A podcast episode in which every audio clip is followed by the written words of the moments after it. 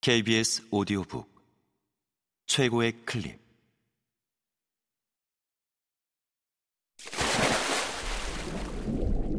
KBS 오디오북.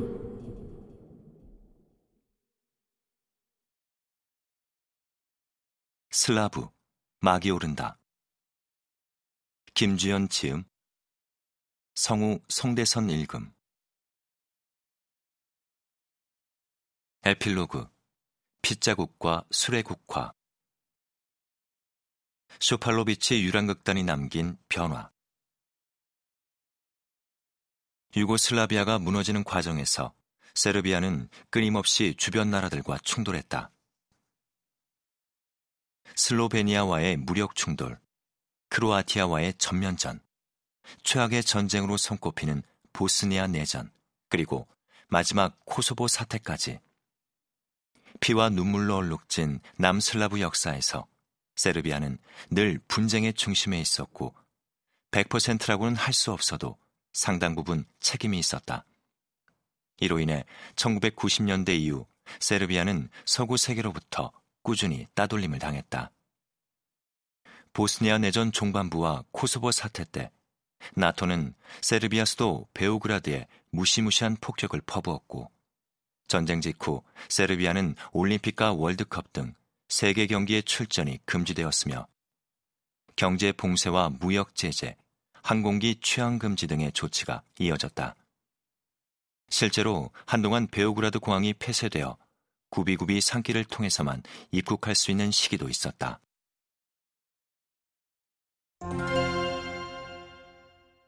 세계에서 가장 미움받은 나라. 분명 세르비아는 유고슬라비아 지역에서 일어난 전쟁에 가장 큰 책임이 있는 나라고 내전 중 일어난 잔혹한 학살의 책임자들은 국제 전범 재판소에 회부되어 죄값을 치르고 있다. 물론 그들의 죄에 비하면 약하지만. 그러나 전쟁이 끝난 뒤에도 서구의 경제 제재는 계속되었고 정치적 불안과 경제 정책 실패 등이 더해져 세르비아는 극심한 혼란을 겪었다. 경제 성장률과 화폐 가치는 끝도 없이 떨어지고 실업률은 엄청난 속도로 치솟았다. 많은 젊은이들은 이 땅에서 더 이상 희망을 찾지 못한 채 독일, 오스트리아, 체코 등 주변 국가를 향해 기약 없이 떠났다.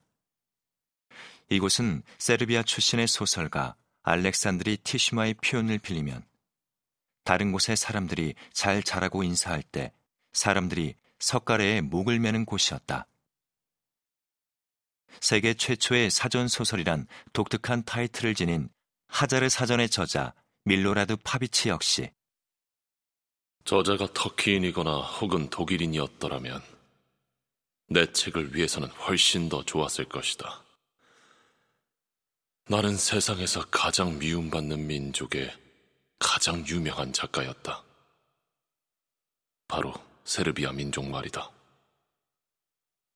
라고 자조한 바 있다.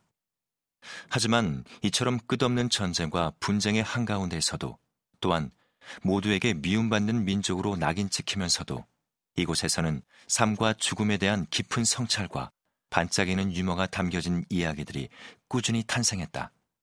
아니, 어쩌면 그렇게 굴곡진 역사와 갈등 한가운데 있었기 때문에 오히려 더 삶과 죽음에 대해 자주 그리고 더 가까이에서 성찰할 수 있었는지도 모르겠다. 그런 의미에서 남슬라브의 수많은 이야기와 예술은 피와 눈물의 역사 속에 피어난 꽃송이 같다는 인상을 준다. 매일같이 삶과 죽음의 경계가 사라지고 누군가가 죽어나가는 속에서 이들에게 예술은 과연 어떤 의미였을까?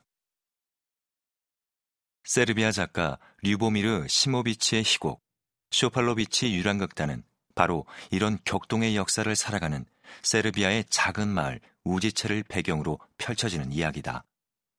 실제로 우지체 출신이기도 한 작가 시모비치는 이 작품을 통해 전쟁 같은 우리 삶에 연극은 예술은 과연 무슨 의미가 있는지 진지한 질문을 던진다.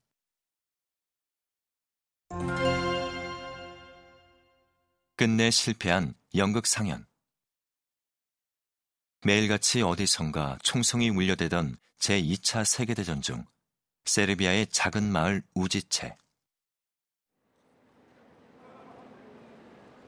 독일 점령군과 이에 대항하는 레지스탕스가 치열한 투쟁을 벌이고 있는 이 마을에 어느 날 쇼팔로비치의 유랑극단이 찾아온다. 단장 쇼팔로비치와 세 명의 배우로 이루어진 단촐한 극단이다. 그들은 거리에서 열심히 자신들의 공연을 홍보하지만 매일 죽음의 공포 속에 살아가는 마을 사람들은 이런 시국의 연극이라니라며 적대적인 태도를 보인다.